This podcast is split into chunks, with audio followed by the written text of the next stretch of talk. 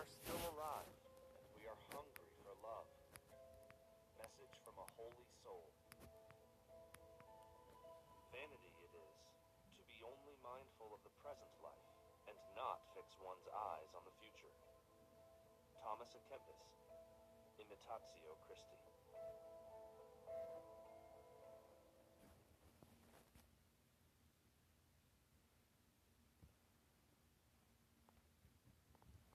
Introduction Purgatory and the Paranormal.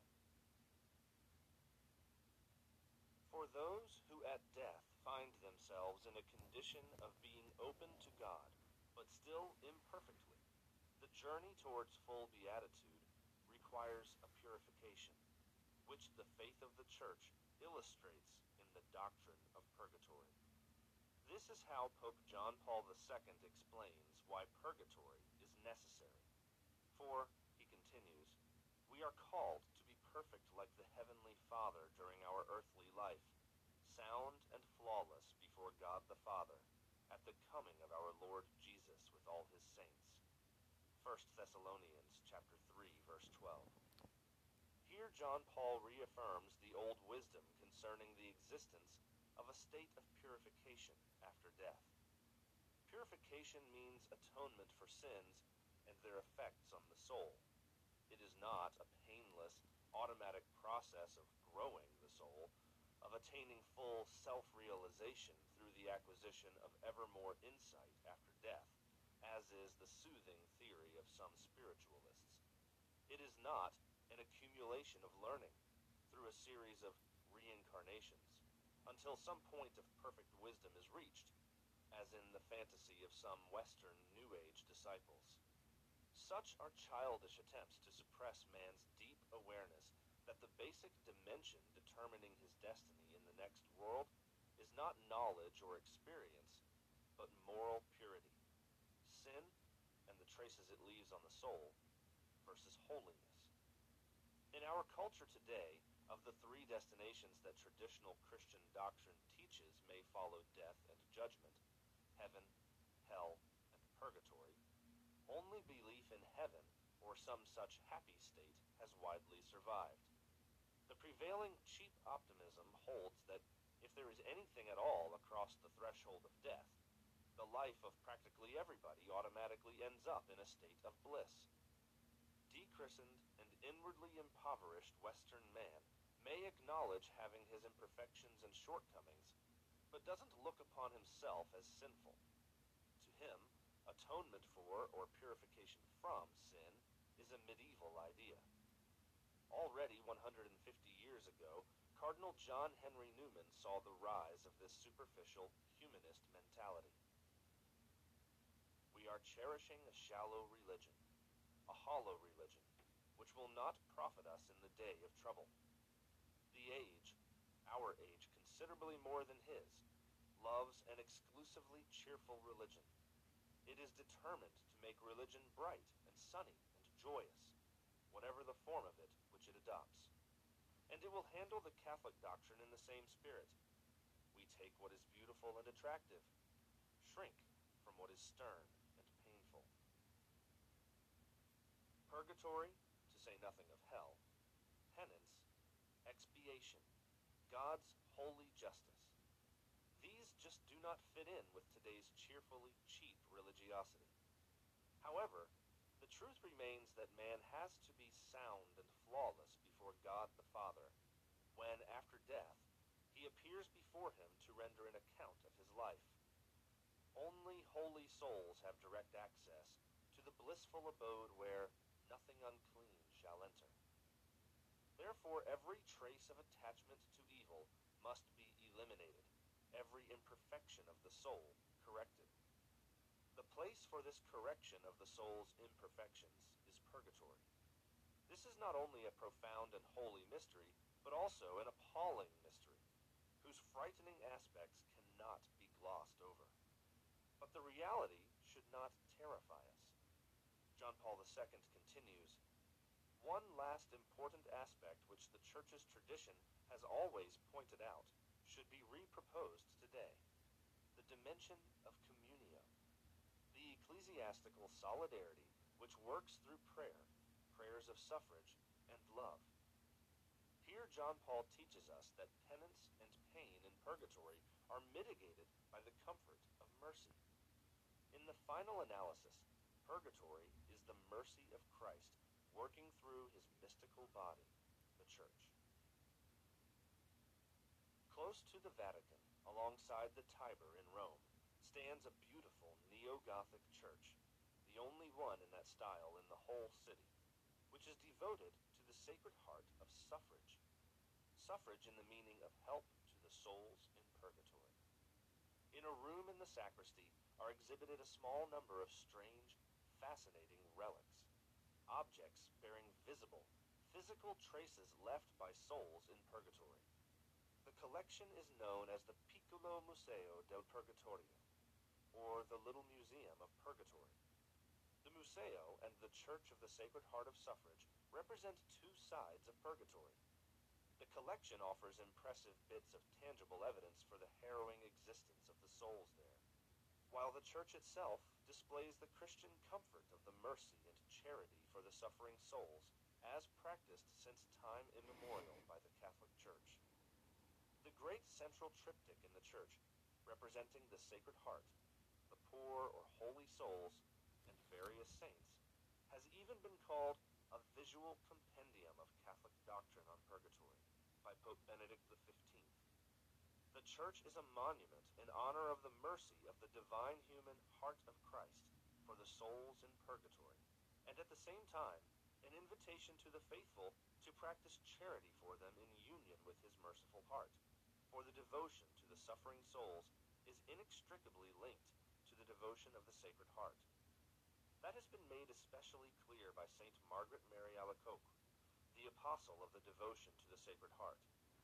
As Father John Croiset wrote, the revelations she received about the sufferings of these souls, about our divine Lord's tender love for them and his eager desire for their deliverance, of the great efficacy of the devotion to the Sacred Heart for their early release, and the fact that she combined these two devotions so intimately in her own person, indicate that there is such a close connection between the two devotions that the devotion to the souls in purgatory may be said to form a part of the devotion to the Sacred Heart. The paranormal evidence displayed in the little museum of the church and some additional evidence, notably the burned-in hand in the corporal of Czestochowa in Poland, are instrumental in developing devotion to the suffering souls. It brings us nearer to the reality of purgatory by allowing us a closer look into this awful abyss of purification. These evidences also appeal to the modern mind, with its preference for concrete proof and witness testimony. They bear the signature of souls who have appeared from purgatory to ask for mercy, revealing something about themselves and their condition of suffering and doing penance. The paranormal specimens in the Museo del Purgatorio and an item like the Hand of Czestochowa are the best documented paranormal evidence to be found in relation to contacts with the dead.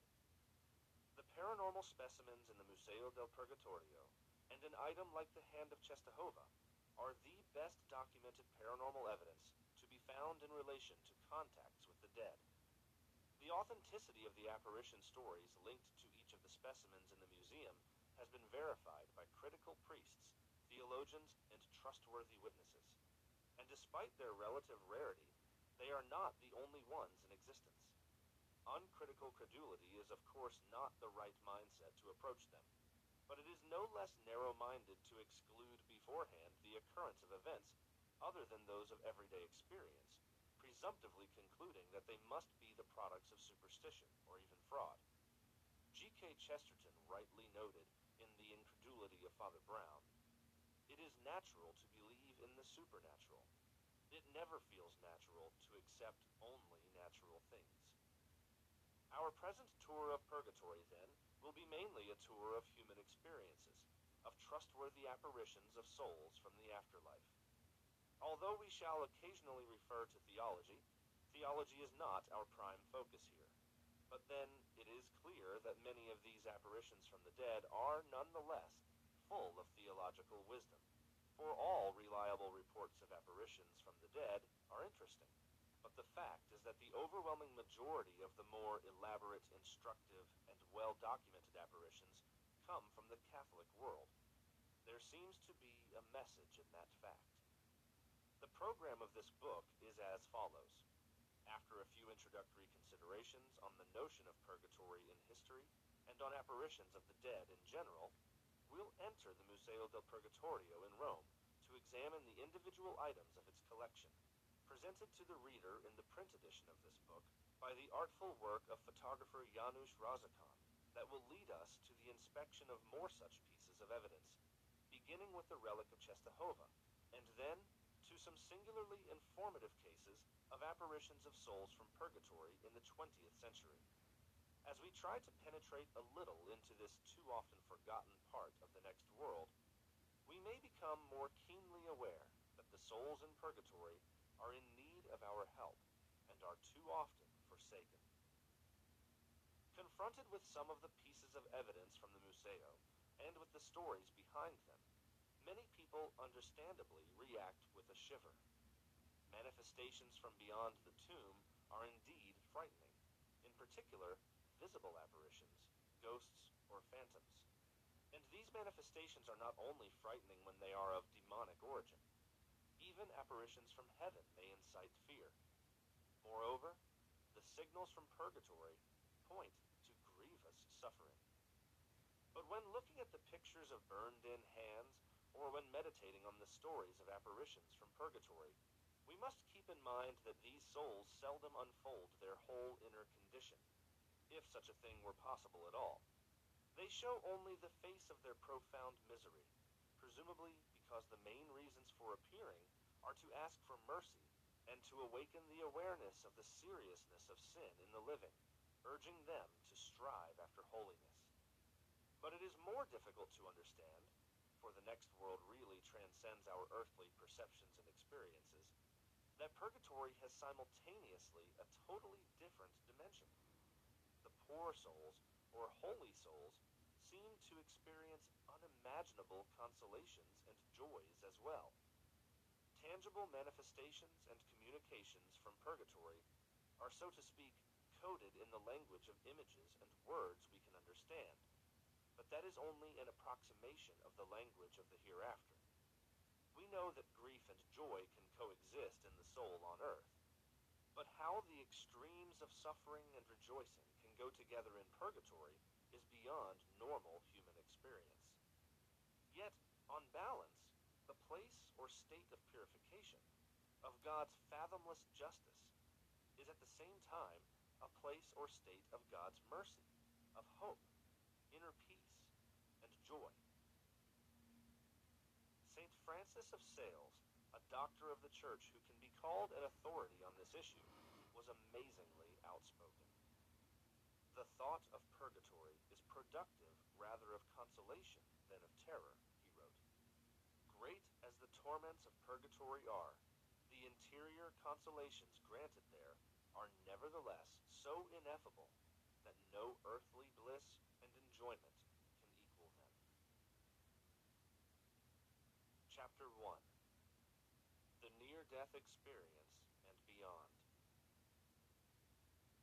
Near-death experiences are well established. A percentage, 5, 10, or even 20%, depending on the group under study, of people who have come back from the threshold of death, from a state characterized by a standstill of heartbeat and respiration, deep coma, falling away of important reflexes, and disturbed or diminished brain functioning, report impressive experiences as if they had been in a waking state. Many saw their body, and the things that happened around it as if from above, and could hear what was said around it. Then they went through a dark tunnel into a bright light, experienced an overview of their whole life, and or met with an entity of light, or with deceased relatives. This is all very suggestive of their having set a few initial steps into the afterlife, of having had a glimpse of what comes after death. In many instances, the people who returned from the near-death situation appear to have been deeply influenced for the better. They come back to life less self-centered, more intent on loving other people, and more positive toward religion. One of the best elaborated and informative cases that can be found in the literature is the autobiography of the German Austrian industrial manager Helmut Laun, who had such an experience during an operation after an automobile accident in 1929. When the Archbishop of Vienna, Cardinal Franz Koenig, asked him to write an account of the experience and his subsequent investigations of it, by which his life had been completely changed, his first reaction was negative. Quote, On the one hand, because it is always hard to convey things that concern one's own soul to a greater public, on the other, because it is difficult to make comprehensible the kind of experiences such as fell to my share. This is a typical reaction. People with supernatural experiences want to protect their inner privacy.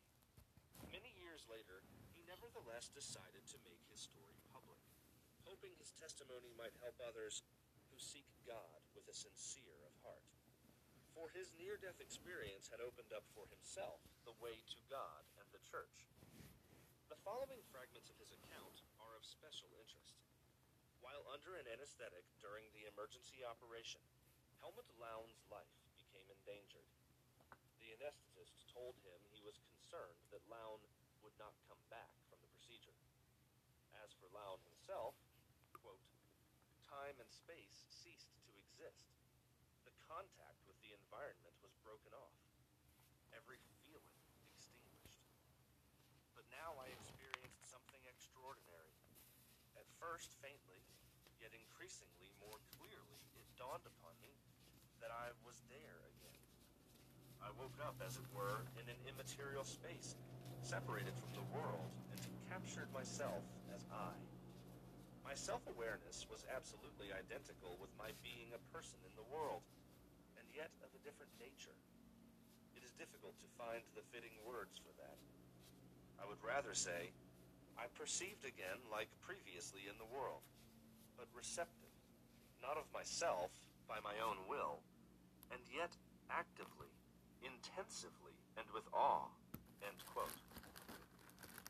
Note that his personal identity, his ego, his soul, was just the same, fully intact.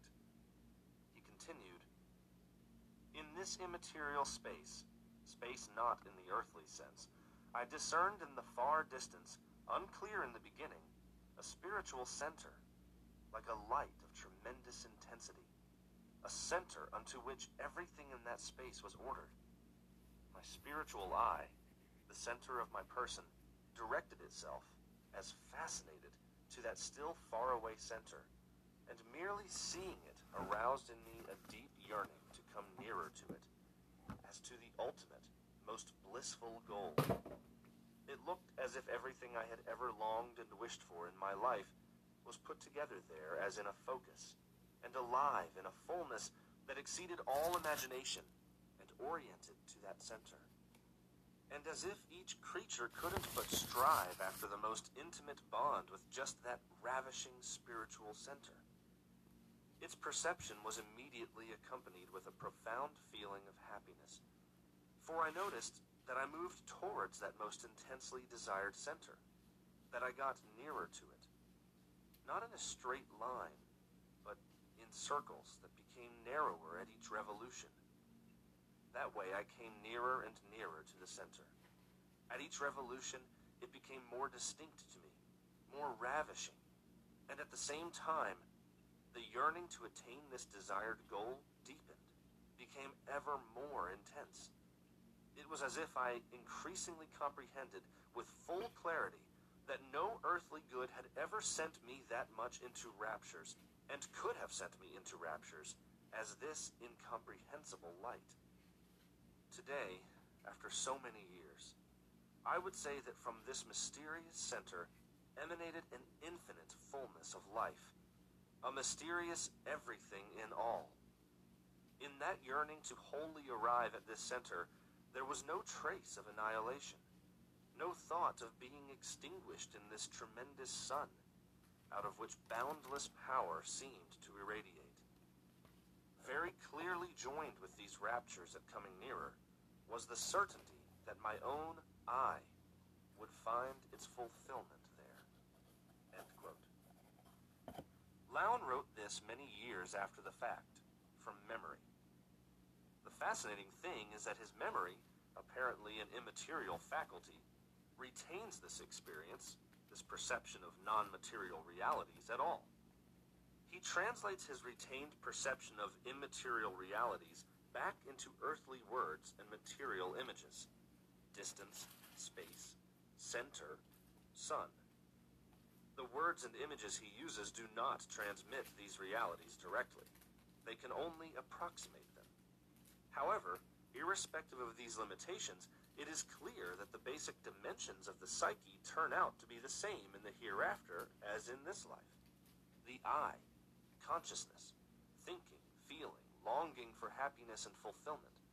In other words, by death, life is changed, not taken away. Vita mutatur, non tollitur. Laun also gets a glimpse of a departed soul who was detained on the spot where it found itself and could not come nearer to the center. Quote, On my way to the center, I saw, as I clearly remember, a man, not in his body, and yet I saw him very real.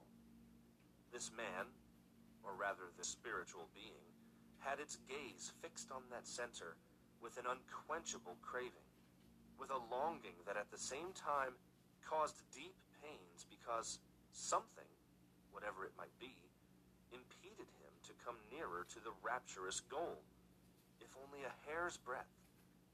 He was pinpointed, as it were, and couldn't move any more, although he pined for it, as I could read from his expression, with all passion with his whole soul.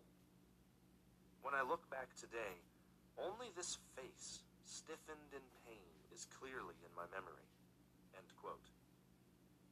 He thinks the unhappy figure was Voltaire. The suggestion is that he was in hell, as there was no hope for him ever to come nearer to the center. Anyhow, Laun saw the suffering of that happiness-thirsty soul who can see the water but cannot get at it. In Laun's vision, there was no fire, no flames. But that need not mean that the soul in hell, or in purgatory for that matter, is not ablaze with a real and or mystical fire. In a certain sense, extreme longing and a feeling of burning converge. The extreme yearning of souls in hell or purgatory may feel more like a scorching fire than an earthly fire to our body. As we shall see, this is the view of St. Catherine of Genoa, the theologian of purgatory. Quote, With each further revolution, with increasing approximation, the longing grew more vehement to fully get at the rapturous center as the highest desirable good. All beings of the space beyond recognize that as clearly, like all of us perceive the common world around us with the same senses.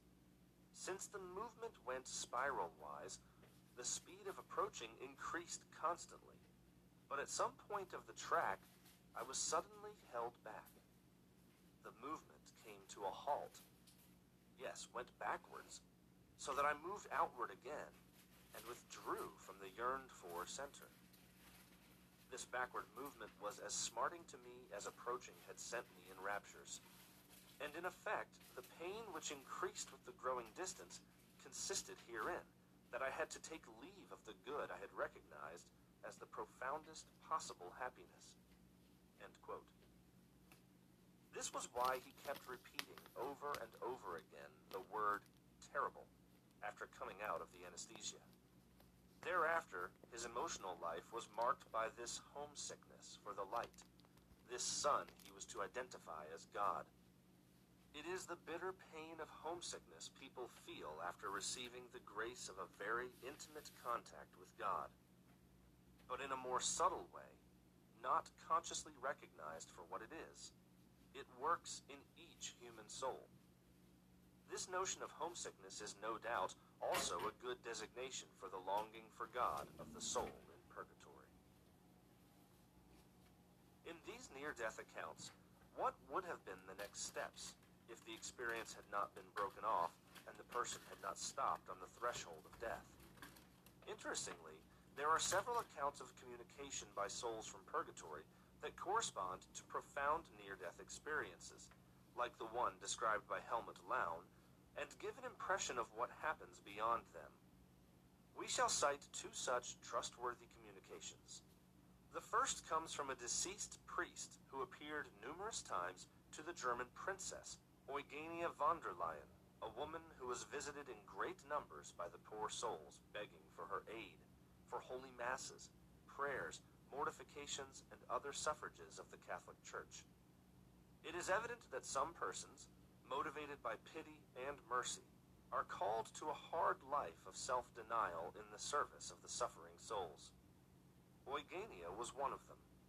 An emotionally stable, amiable, cheerful, and realistic woman, she shared with other privileged helpers of the poor souls the characteristic that she preferred to keep silent about her contacts with these souls. If she hadn't been ordered by her spiritual director to keep a diary on her experiences, they would have fallen into oblivion.